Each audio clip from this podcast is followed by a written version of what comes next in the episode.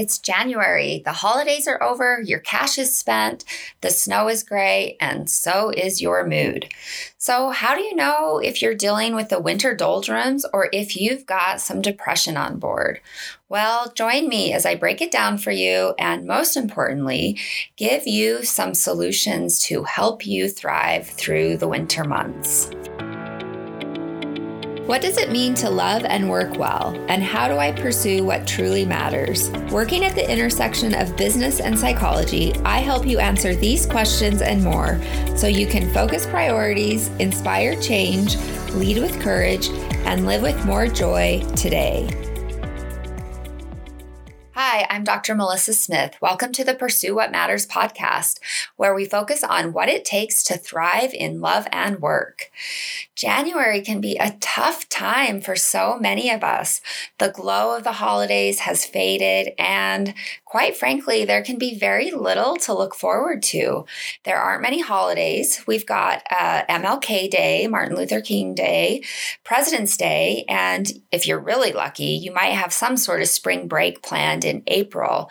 But boy, you know, in January, that can feel a long way off. And, you know, you can add to that some the sometimes crushing weight of big goals that you may feel you are not progressing on, the stress of work, family life, and the very real impact of seasonal affective disorder, um, also known as SAD. And if that's not enough to make you want to hibernate like the bears, I don't know what would. I really think they're onto something there. So, you know, maybe they've got it all figured out.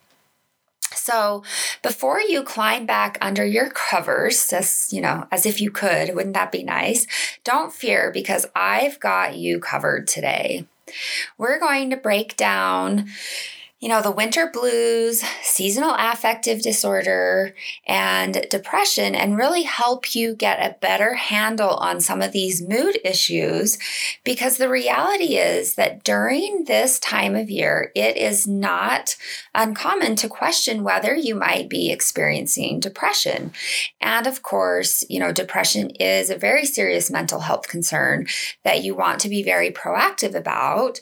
But the symptoms of depression absolutely present along a continuum. And so I think it's really helpful to understand that continuum and understand your own experience of symptoms. And then, of course, that can be really help you to know, that can be really helpful so that you know what might be most effective for you in terms of intervention. So, you know, because this is this is what's true. There is a lot that you can do to help yourself when it comes to, you know, mood disturbances, whether that is, you know, the winter blues, whether that is seasonal affective disorder, of course, whether that is major depressive disorder. And so let's jump in and wrap our hands around this topic. Okay, so first of all, let's let's understand some of the numbers a little bit more. So, in the United States, approximately 16.2 million adults or 6.7% of American adults have had at least one major depressive episode in a given year. So, about 6% of the adult population in any given year. So, it's it's not really that uncommon if you think about it on a yearly basis to experience a depressive episode. And then 10 million Americans suffer from seasonal affective disorder or SAD. So I'm going to sometimes use the term SAD. So just so you know, that's what I'm referencing seasonal affective disorder. And don't worry, I will define that fully in just a minute. So, 10 million Americans uh, struggle with seasonal affective disorder, and another 10 to 20% experience a, a, more mild version of seasonal affective disorder. And then I think this one's really interesting. So, SAD is four times more common in women than in men. So, you know, some of the research around SAD um, is, you know, trying to get a better handle on this. And, you know, there's some question about whether there might might be a hormonal component that goes into SAD because, you know, four times more common among women definitely makes you wonder about what might be going on there. So, first of all, let's define depression and help you get a clearer picture of some of the differences along the continuum. And so, you know, that's something that I'll be talking about a lot um, throughout the podcast is this continuum of symptoms. And I want you to think about where you might fit um, along this continuum, right? And if you think about a continuum as kind of a line where, you know, points right next to each other along the continuum are pretty similar, but as you move along that continuum, points on either extreme are extreme opposites. And so when we think about mood disturbances, you know, those symptoms absolutely move along a continuum. So let's clearly define major depressive disorder, which is what we think about when we think about clinical depression. Um, that's kind of a common name, but the technical name is major depressive disorder or major depressive episode of major depressive disorder. So, in order to make a diagnosis of depression, the individual, and this is, you know, we're talking about adults here, the individual must be experiencing five or more symptoms during the same two week period. And at least one of the symptoms should be either depressed mood or loss of interest or pleasure. So, those two symptoms are really the hallmark symptoms of depression. So, depressed mood, which makes sense, and loss of interest or pleasure. But they need to be experiencing five or more of the following symptoms in the same two week period. And those symptoms include first, depressed mood most of the day, nearly every day. Okay, so you kind of think about the course of a day. Second is markedly diminished interest or pleasure in all or almost all activities most of the day, nearly every day. And so you think about um, things that maybe you used to enjoy a lot, that used to bring a lot of pleasure, a lot of interest, and they just don't do anything for you anymore. That's what we would think about when we think about markedly diminished interest or pleasure in all or almost all activities. The third symptom is significant weight loss when not dieting or weight gain or decrease or increase in appetite nearly every day. And so, you know, you might think that's curious that there's either um, that is kind of either extreme but it can present either way where there is either significant weight loss or loss of appetite or significant weight gain or increase in appetite. And then the next symptom is a slowing down of thought and a reduction of physical movement. And so this symptom is definitely noticed by others.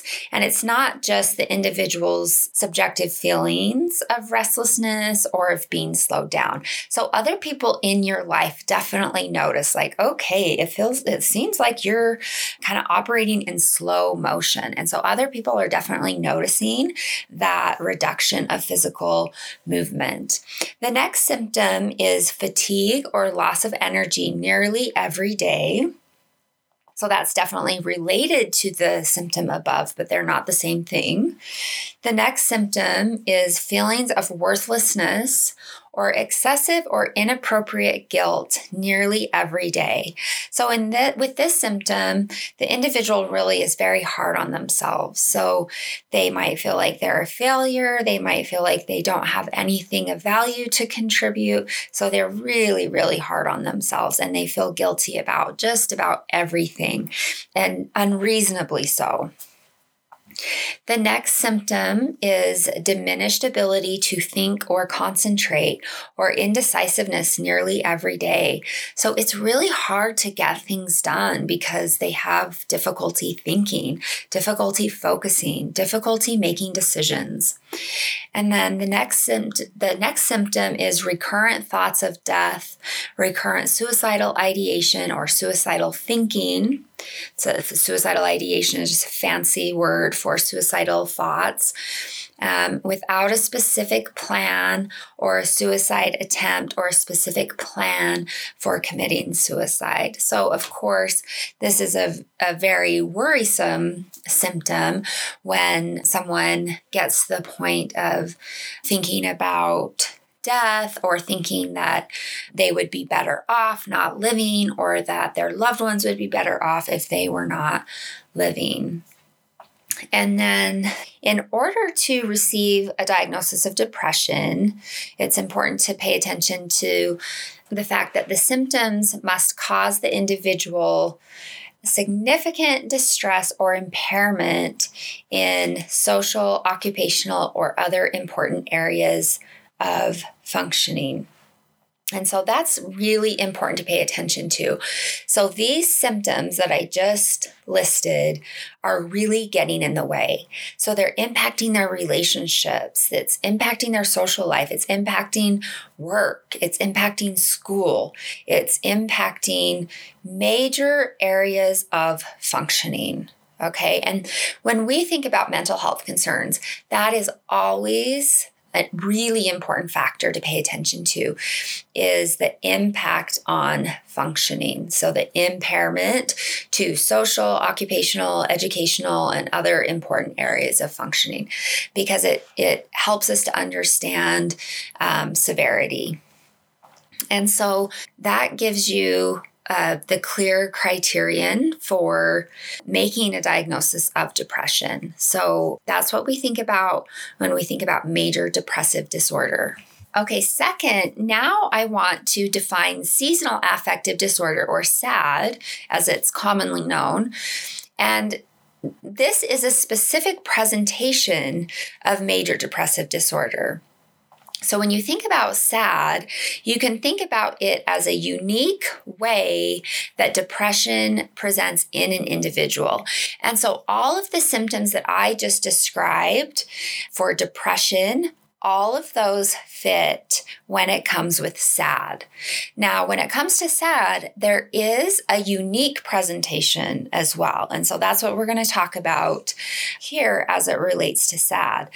So it's interesting, about 70% of depressed people feel worse during the winter and better during the summer. And isn't that interesting? So, you know, this is a really good time for this podcast because the winter months are a hard time for um, for most people who struggle with any sort of mood disturbance. And so um, 70% feel worse during the winter and then better during the summer. And so, to meet the diagnostic criteria for major depressive disorder with a seasonal pattern, so that's kind of how they think about it within the diagnostic criteria. So, a seasonal pattern, which is, you know, typically those winter months. Depression should be present only at a specific time of year. So, you know, the fall or the winter. And then full remission occurs at a characteristic time of year. So, for example, the spring. And so, with SAD, what we see is, is predictably in the fall or winter months, people tend to start experiencing an increase in these depressive symptoms. But then, as um, they start to experience more daylight hours, right, as we start to get into the spring months, they start to experience a full remission of those depressive symptoms. And so that is actually a requirement to meet criteria for this seasonal pattern of depression. And so, an individual should also experience at least two episodes of this depressive disturbance in the previous two years. And the seasonal episodes should substantially outnumber the non seasonal episodes. So, it's really important to kind of get a good pattern to kind of track and see boy, is this really tied to a seasonal pattern or were there, you know, coincidentally, you know, major life stressors that happened during the winter months that set off a depressive episode. And so you do really want to kind of tease those apart and and get a very clear understanding of the pattern that's happening so that you can see is it is it really due to the seasonal pattern or are there other factors um, that are at play here so, individuals with a seasonal pattern are more likely to report atypical symptoms. So, this is where we see a unique presentation of these depressive symptoms. So, some of these atypical symptoms, so atypical meaning they're they're kind of unique. They're they're not what you would um, typically see with some of the depressive symptoms. Include hypersomnia, so they like to sleep a lot. So and not just like to sleep, but feel a strong need for more sleep. Also increased appetite. So one of the depressive symptoms is potentially loss of appetite, loss of weight. But with the seasonal presentation, actually it's typically typically it presented as an increased appetite. And then also a strong craving for carbohydrates specifically okay? So that's one of the unique presentations of sad or seasonal affective disorder. But but then the mood changes those symptoms are very similar to what you would see with a typical depression. And so, right, these symptoms usually occur during the fall and winter when there is less sunlight, and then, of course, usually improve with the arrival of spring. The most difficult months for people with SAD in the US, so if we think about North America, tend to be January and February. So we're right in that window.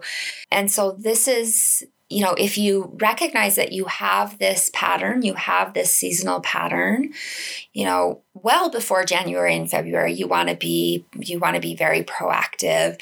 And then of course, you want to obviously harness all your resources during January and February to help yourself if you recognize that you do have a SAD. As we think about this continuum, right? It's also really important to keep in mind that sad is more than just the winter blues. Okay, so the symptoms can be so, right? Sad is SAD is a presentation of major depressive disorder, which is a serious mental health concern. So the symptoms can be very distressing and overwhelming and can absolutely interfere with daily functioning. Of course, it's also important to remember that SAD can absolutely be treated, so there's no need to be hopeless about it. About 5% of adults in the US experience sad and it typically lasts about 40% of the year right? So if we just kind of think about the winter months and sunlight and of course there's a lot of overlap there. And like i said before it's much more common among women than men so, SAD has been linked to a biochemical imbalance in the brain prompted by shorter daylight hours and less sunlight in winter, right? There's definitely a clear association there. And as seasons change, people experience a shift in their biological internal clock or circadian rhythm um, that can cause them to be out of step with their daily schedule. So, SAD is more common in people living far from the equator where there are fewer daylight hours in the winter. So, for example, SAD is also a bit more common, not a bit, but quite a bit more common in Nordic countries. So, we think about Norway, Denmark, and Sweden. So, symptoms and diagnosis. So, we've already talked a little bit about this. I just review a few of these, but some of the common symptoms of SAD include fatigue, even with the hypersomnia. So, even with a lot of sleep, weight gain associated with overeating, and the carbohydrate cravings, sad symptoms can vary from mild to severe and can include many symptoms similar to major depression, such as, you know, the feelings of sadness, depressed mood, loss of interest or pleasure in activities that were once enjoyed. We've talked about the changes in appetite, usually eating more, craving of the carbs, change in sleep. Usually, this means sleeping too much, loss of energy, or increased fatigue despite increased sleep hours. and then increase in restless activity. So, for example, hand wringing or pacing, um, or slowed movements and speech, feelings of worthlessness or guilt, trouble concentrating or making decisions, thoughts of death or suicide or suicide attempts. And um, it's important to note that SAD may begin at any age, but it typically starts when a person is between ages 18 and 30. So SAD usually presents in adulthood, it's less common among children. So, okay, so we first talked about major depressive disorder, kind of laying the groundwork for that mood disturbance. And then we talked about seasonal affective disorder, which is one of the unique presentations of depression and obviously one of the one of the major presentations we see during the winter months. And now I want to talk about the winter blues or winter doldrums, um, which can actually be a fairly common experience during the winter months. And you know, I've already said this once, but I really want to make it perfectly clear that you know the winter blues should not be mistaken for seasonal affective disorder or a diagnosis of depression, okay? Because they're not the same thing. But, right, it's the kind of the winter blues or just, you know, kind of losing your spark can be a little more common in the winter months. But this is where I think that continuum can be really helpful because you definitely might not have a clear diagnosis of depression or SAD, right? I mean, as you listen to the list of symptoms, you're like, oh no, that doesn't fit me, or definitely not to that extent.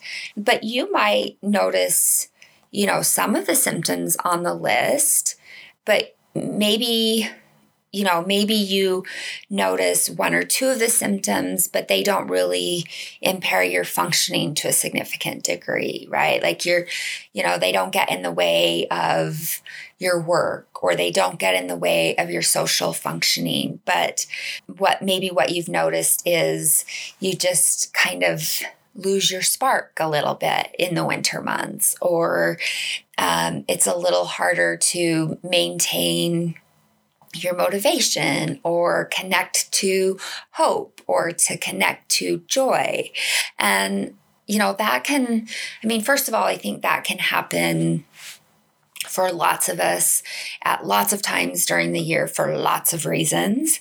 But I think there's something about these winter months that can make that a little more challenging.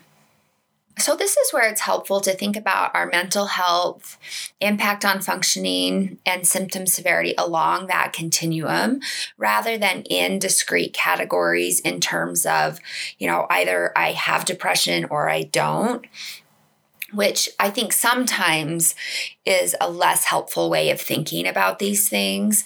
Because, you know, for instance, if you take the stance of, well, I just listened to that list of symptoms and I can't check every box, therefore I must not have depression, therefore I don't know what I'm complaining about, I don't know why I'm sad, I just need to buck up and push through, you know, you might be in real danger of rejecting your needs and pushing yourself into a full blown depression, right? And so just because you might not meet criteria for SAD or for depression, it it it doesn't mean you should dismiss your experience or your needs right? Like there's still so much value in in attending to your needs and turning towards your experience and recognizing like hey like maybe i have lost a little bit of my of my um, spark. And maybe there is value in really nurturing some of my needs and connecting with some of my passions so that I can really nurture myself a little bit better. And so I really I really would invite you to take care in that. I would also say, you know, on the on the other side of that coin, sometimes there can be real value, you know, for someone who is really struggling to receive a diagnosis because you know, without sometimes receiving a diagnosis, say, of depression, it's it becomes easy for them to invalidate their experience. But for, you know, whether it's a professional, you know, like a medical provider or that sort of thing, saying, hey, listen, like you have you have some significant health concerns here that you need to address. You know, sometimes that can that can feel a little scary. Sometimes that can feel a little overwhelming, but it can also be really powerful to have someone say, I see you and I see the struggles that you have. And there are things that we can do to help you, and there are things that you can do to help you. And so, you know, I would just say that there are, you know, there are things about understanding you know, the diagnosis that can actually be really helpful. And we don't ever want anyone to feel dismissed or undermined, you know, based on a diagnosis or based on, you know, not not having a diagnosis. And I always say about about the use of diagnosis is it is it provides a form of communication and it's a tool and it it provides a common language and so in that way it can be very very useful but it's certainly not the most important part of these conversations. The most important part of these conversations is understanding the lived experience of the individual. And so that's where I would just invite you to to turn towards your experience and learn to develop that awareness of okay what are my needs and how can i help myself and and you know do i need do I need additional support in um, meeting my needs? And if the answer is yes, then it's like, let's help you get that support by all means. So, when you can look at your needs and your symptoms and your functioning along a continuum, it's much easier to take a nuanced approach and, you know, to take that proactive approach in terms of being able to assess, you know what, yep, I can see that I've been sad or, you know, that I don't quite have that spark that I usually have. It's not that I'm hopeless or that I think life stinks, but I'd like to get my spark back. When you can turn toward your experience this way, you are much more likely to take a caring stance toward yourself and a responsible, proactive stance to actually take action, you know, to get your spark back, if that's the case, right? If we're talking about the winter blues. And right, if if it looks like you're you're struggling with more, uh, with something more significant like a seasonal affective disorder or a major depressive disorder without the seasonal pattern, then you can have, you can receive the additional support that you will probably need, right? Given these symptoms to really get that support and that intervention to help you. And at the end of the day, that's what we want for you. We want you to get the help to, to really help you get your life back. So, what you know, when it comes to our health, so mental, physical, spiritual, all of it, a nuanced, proactive approach is is typically best. So, you are your best ally. Your ability to be curious about your experience will pay huge dividends for you.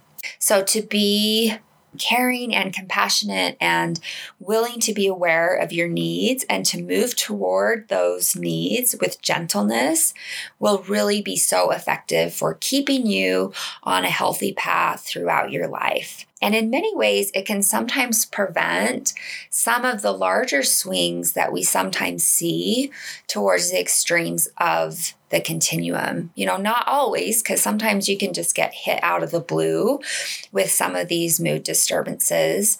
But attention and awareness always help. They, they can always help to intervene more quickly and to kind of get you back on your path. So, when we think about the winter blues, again, this is not too uncommon, especially after the high of the holidays, which is a time that most of us look forward to. There's lots of celebration, but there's also a lot of stress, both emotionally, physically, and financially. Can I get an amen there? Like, this, the holidays are great, but they're also kind of stressful.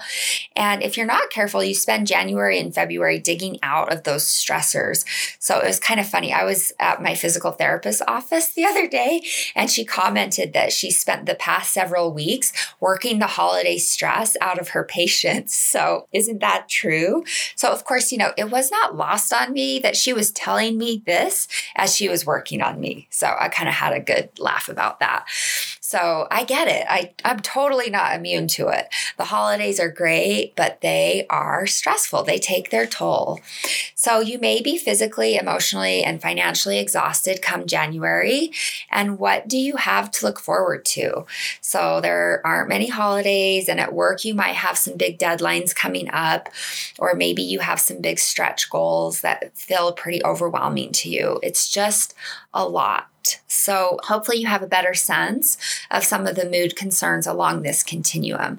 And now, let's move into some solutions to help you tackle these challenges so that you can thrive this winter and really pursue what matters. Okay, so solution number one so, first of all, whenever we discuss mental health concerns, it's always important to discuss these issues with your medical provider, whether it's your primary care provider or a therapist, right, when it comes to mental health concerns. So, they can get you pointed in the right direction. So, you know, obviously, you should not be self diagnosing depression. So, you know, everything that I've talked about today is for educational purposes only. Definitely don't be diagnosing yourself based on what you heard today but you know talk about it with your primary care provider for sure if if there's something of concern to you. So it's a significant health issue and one that you should be receiving professional support for. So that's really the first solution.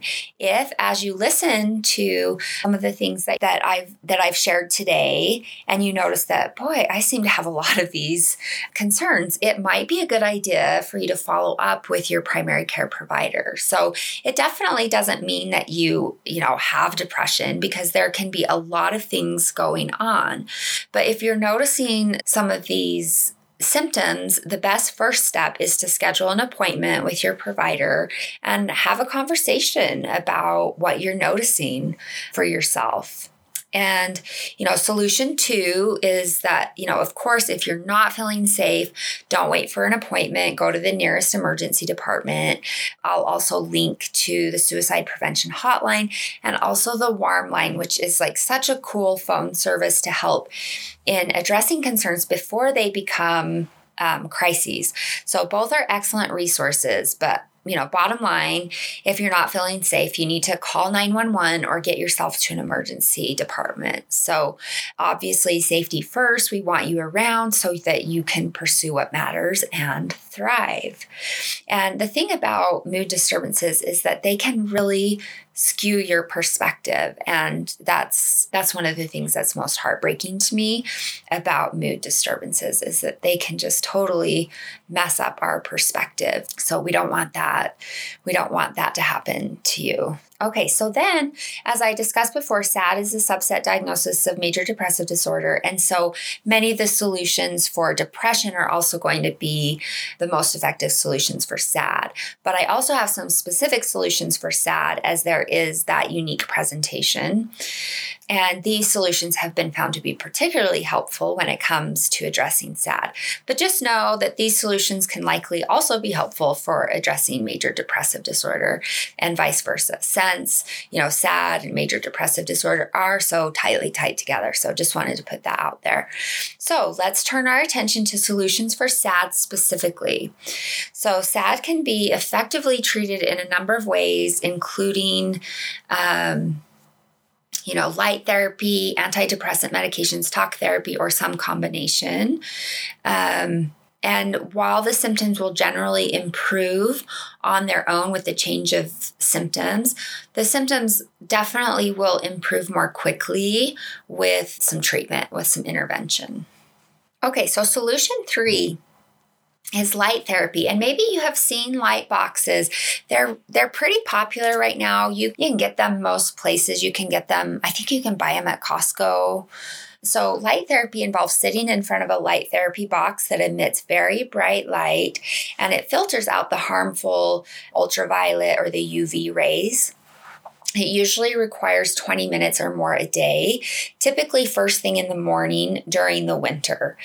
Most people see some improvements from light therapy within one to two weeks of beginning treatment. And so, to maintain the benefits and prevent relapse, treatment is usually continued through the winter.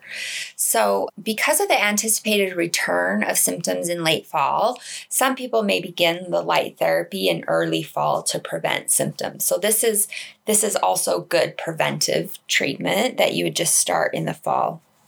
And so, with these light therapy boxes, oftentimes the recommendation is that you just turn that box on in the morning. Like, uh, oftentimes people just have it like in their bathroom. And then, like, while you're getting ready in the morning, you just have that on. So, you know, for ladies, like, while, you, or men, you know, while you're putting on your makeup, you know, brushing your teeth, that sort of thing, that you just have that light box on. So, like, 20 minutes first thing in the morning like every day is very has been shown to be very effective for helping with the seasonal affective disorder. Okay, solution 4 so, right, the increased exposure to sunlight can help improve the symptoms. So, this is where spending some time outside, which can sometimes feel challenging in the winter months, but it can be so helpful. So, in addition to the light box, trying to get some time outside, also arranging your home or your office so that you are exposed to a window during the day.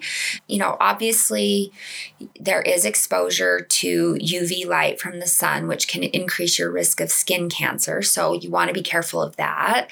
So, you know, you can check in with your physician about that. But getting outside for some sun can be very, very helpful. So I'm a skier, you know, and it's when I was young, it always puzzled me. But at the ski lifts, you know, at the lodges, they often have, and at, at, I ski at Park City, and at the big lodges, they have these great sun chairs. And oftentimes there are lots of people out sitting on the sun chairs and just kind of basking in that sun. That is great. That is a great exposure to sunlight that can help, right? So take your helmet off and let your sun, let your face be touched by the sun, even for like 15 minutes a day, so that you can get a little bit of that sun exposure. That sunlight can be really, really helpful. It's not uncommon to, to be totally bundled up all winter. And so our exposure to sunlight just goes, it just plummets. And so try and get a little bit of time outside.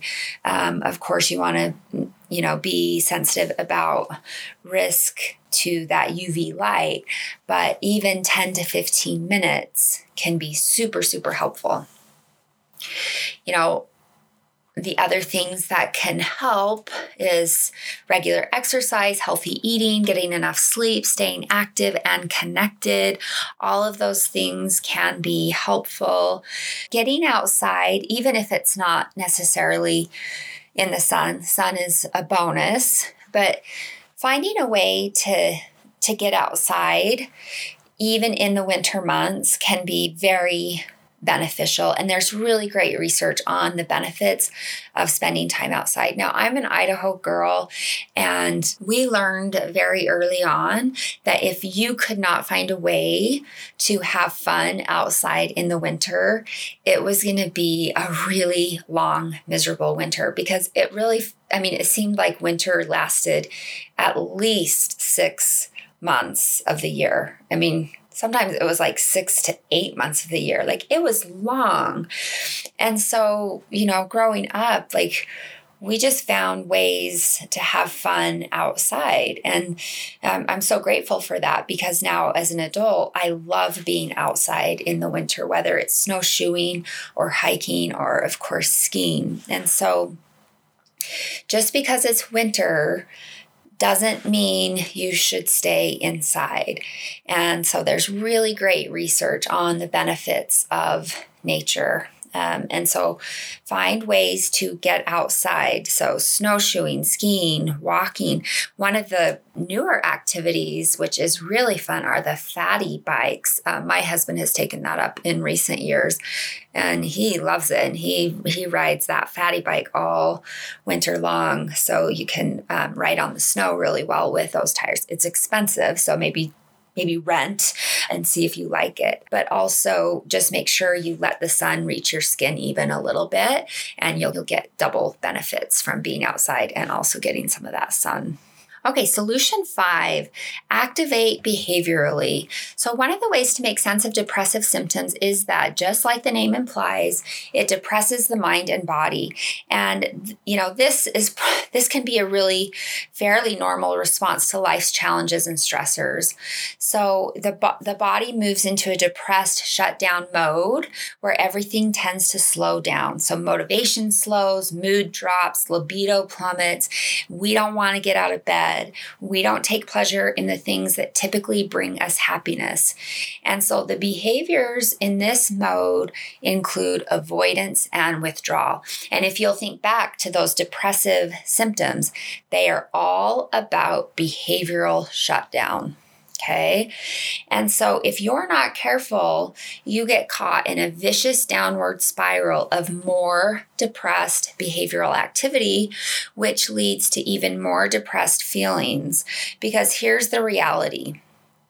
It's immensely difficult to feel good about yourself if you fail to get out of bed or off the couch. So, I am not saying that your worth is only tied to productivity or achievement. But the truth is that we feel capable when we act. So we feel better about ourselves when we accept challenges, even seemingly small challenges like getting out of bed and getting showered.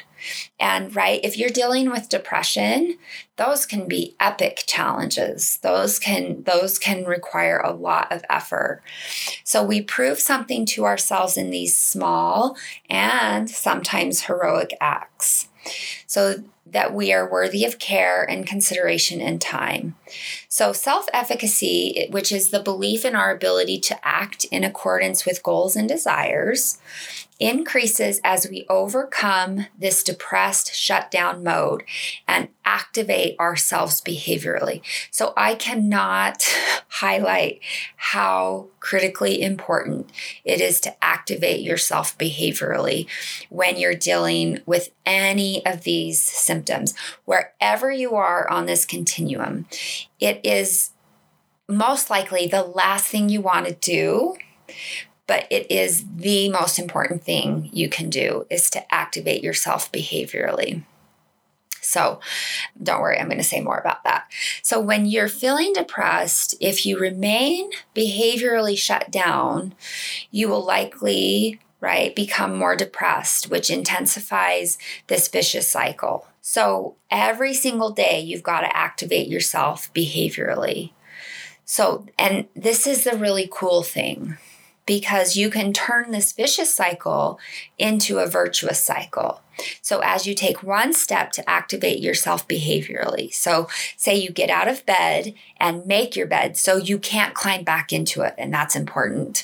You get a little boost in mood that helps spur you on to the next activity, say taking a shower or putting on some exercise clothes.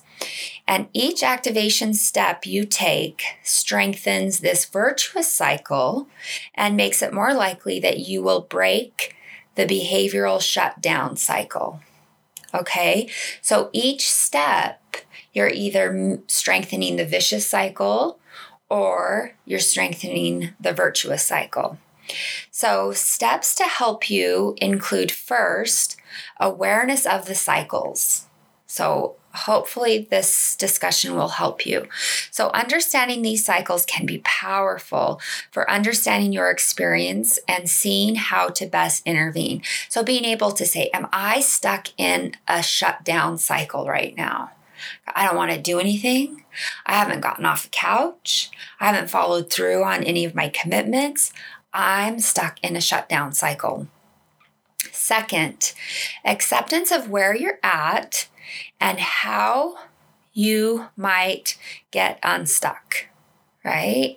So, empathy and understanding is really, really important here.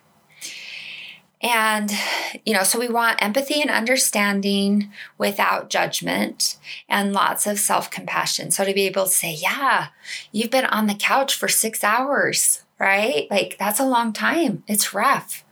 Like you are going through a rough patch right now, right? It's hard. It is hard. You're really struggling right now. And then, so, right, no judgment, lots of empathy, lots of understanding. And then, third, active change. So, first is awareness of the cycles, second is acceptance of where you're at. Right, and how you might get stuck, right? We see how you're getting stuck. And third, active change. And this is specifically active change toward more valued states of being. So, with this third step, it's all about full accountability, action, and focus on your values. So, this is where we move into problem solving and behavioral activation, right? What I just talked about, which is the single most scientifically validated principle for reversing cycles of depressive shutdown. Okay. So, this is where we say, okay, yeah, I think I'm stuck in a behavioral shutdown cycle right now. It's rough. I've, man, I've been sitting on this couch for six hours. I don't want to get up. I haven't followed through on any of my commitments. It's rough. But you know what? I, you know what? I told my, I told my friend that I would, you know, meet them. I, I told my friend I'd meet them for dinner. And my value is keeping my commitment. My value is keeping my commitment. So even though I don't want to get off this couch, even though it's really hard and painful to go somewhere, because right now I just want to stay here and I don't think it's going to be fun to go hang out with my friend, I want to keep my commitment. I want to keep my commitment. I I like my friend. I I have some hope, or people tell me if I get up and do something, it will probably help me. Right? So I'm going on trust, I'm going on faith, I'm going on their word, whatever whatever it is, but I'm going to activate behaviorally toward a more valued state of being. Right? I, I'm moving towards my values right? Or I'm going to get up, I'm going to I'm going to at least put on my exercise shoes and I'm going to walk around the block. I might not go to the gym, but I'm going to walk around the block. I'm going to get outside for at least 10 minutes and then I'll see how I feel. I might not go 20 minutes, but I'm going to go 10 minutes. Like I'll go get the mail. I'll go to the mailbox. And that is that is behavioral activation toward a more valued state. So, so those are three steps to help you. So, awareness of the cycles, acceptance of where you're at, and then active change. So, that discussion comes from a great article in Psychology Today, the shutdown syndrome, and I will link to that in the show notes if you want a deeper dive into that discussion. Okay, solution six, which is talk therapy. So, particularly, I want to focus a little bit on cognitive behavioral therapy because it is one of the best researched therapies for depression and for SAD. So it's a form of talk therapy that's used for lots of mental health concerns, but certainly for depression. So CBT is based on the idea that how we think, so cognition, how we feel, emotion, and how we act, behavior, all interact together. So specifically, our thoughts determine our feelings and our behavior. So that's kind of the link from um, the perspective of CBT. And so, you know, the idea is that negative and unrealistic thoughts can cause us distress and result in problems. So, when a person suffers with psychological distress, the way in which they interpret situations becomes skewed, which in turn has a negative impact on the actions that they take. And so CBT really aims to help people become aware of when they make negative interpretations and of behavioral patterns which reinforce the distorted thinking. So, cognitive therapy helps people to develop new ways of thinking and behaving, which really you know, aims to reduce their psychological distress. And CBT is a very common form of talk therapy. So, you know, most therapists that you would call and check in with would be quite familiar with CBT, although it's always good to check and ask them about their familiarity with it. But CBT can be very, very helpful when it comes to depression. And then, solution seven, I want to talk about acceptance and commitment therapy, which is another form of talk therapy. And it's also shown effectiveness when it comes to dealing with depression. And it's a type of therapy that is really focused on helping you accept the difficulties that come with life life. And it's been around for a long time, but it's definitely it's it's become more popular, I would say, in recent in recent years. And it's a form of mindfulness based therapy.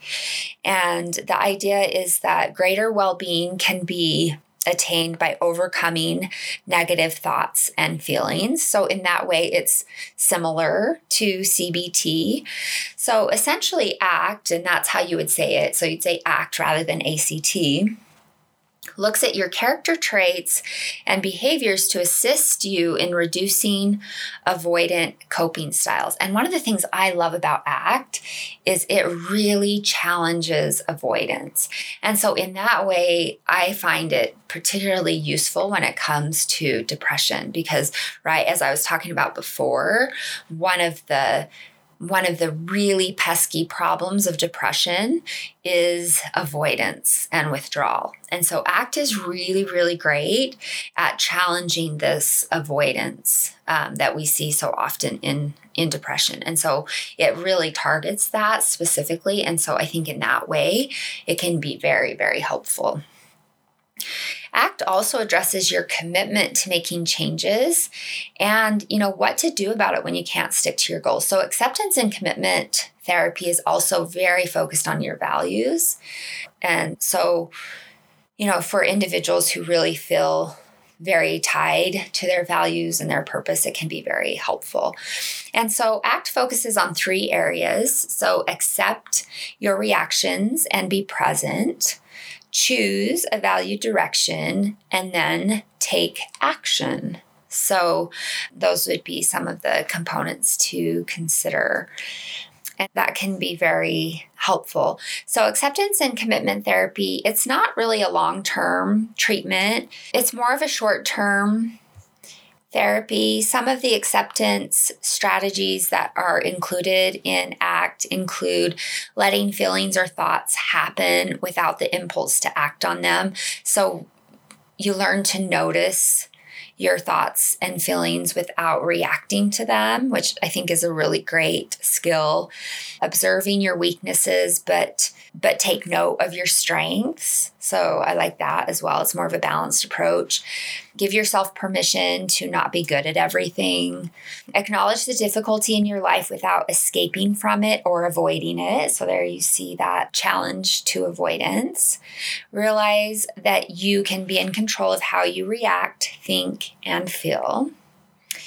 And then another core component of ACT that I just want to mention briefly is defusion. So, this is a skill set of learning how to cognitively defuse some of these psychologically intense experiences. So, defusion involves realizing thoughts and feelings for what they really are. So, like passing sensations or or ra- irrational things that we tell ourselves instead of what we think they are, like feelings that will never end or factual truths. So, the goal of defusion is not to help you avoid the experience, but to make it more manageable for you. And so with defusion, we're just helping you to get a little bit of cognitive distance from your thoughts and feelings. And so some defusion strategies include observe what you are feeling. What are the physical sensations? Notice the way you are talking to yourself as these feelings are experienced. So what's what's the mind chatter? What interpretations are you making about your experience? Are they based in reality? So with ACT, you're always kind of looking at what's happening in my head, right? So what are the stories I'm making up versus what is reality? And recognizing that they're not always the same. And then another strategy is to grab onto the strands of your negative self talk and counter them with realistic ones. So, again, recognizing the difference there.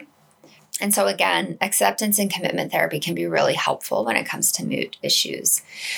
And then the last solution is the use of medication to address symptoms. So, SSRIs or selective serotonin reuptake inhibitors are you know, typically the first line of treatment when it comes to depression. So it's the, you know, they're commonly known as the antidepressants. And there certainly are other classes of medications that are used to treat depression, but, but SSRIs are typically the first line. And these can be very helpful, although they aren't always necessary. So, the way that I think about medications when it comes to depressive symptoms is that, of course, you will still want to engage in the behavioral work related to addressing the depressive symptoms, but medication can really help to lift the cloud like if we think about the mood cloud to help you see more clearly what that work might be. So, medication can help you see more clearly the path ahead so that you can have a better sense of how to proceed. And in that way, you know, medication can absolutely facilitate your progress in overcoming depressive symptoms. So, you know, as I've talked about throughout, these symptoms present on a continuum. And so it's not a one size fits all. So some individuals absolutely benefit from medication and should, you know, maybe consider medication immediately based on their symptoms, while others may benefit from more of a behavioral focus before considering the use of medication when addressing these symptoms. And so, you know, it's definitely individually based. This is where it's really helpful for you to consult very closely with your primary care provider and take it from there. So, hopefully, this podcast has been helpful for you to better understand, you know, the winter blues, but also seasonal affective disorder and then major depressive disorder. The, the main goal is to really help you thrive through the winter months so that you can pursue what matters. That because obviously you have important things to do and we want you to remain steady on your path. So, make sure you head on over to my website to check out the show notes notes with all the great resources for this episode at www.drmelissasmith.com forward slash episode dash 37. One more time, that's www.drmelissasmith.com forward slash episode dash 37. There you'll find all sorts of great resources, including the number for the National Suicide Prevention Hotline, links to some of the articles that I discussed here. And don't forget to check me out on iTunes and also Spotify. I'd love it if you would like to leave a review there. It helps other people to find the show as well. And then, of course, I'm on Instagram and Facebook. I'm social, so I'd love to hear from you there. Love to hear hear the topics that you would like to hear more about. So definitely check me out on Instagram. I'm Dr. Melissa Smith on Instagram. So I'm Dr. Melissa Smith. Remember, love and work, work and love. That's all there is. Until next time, take good care.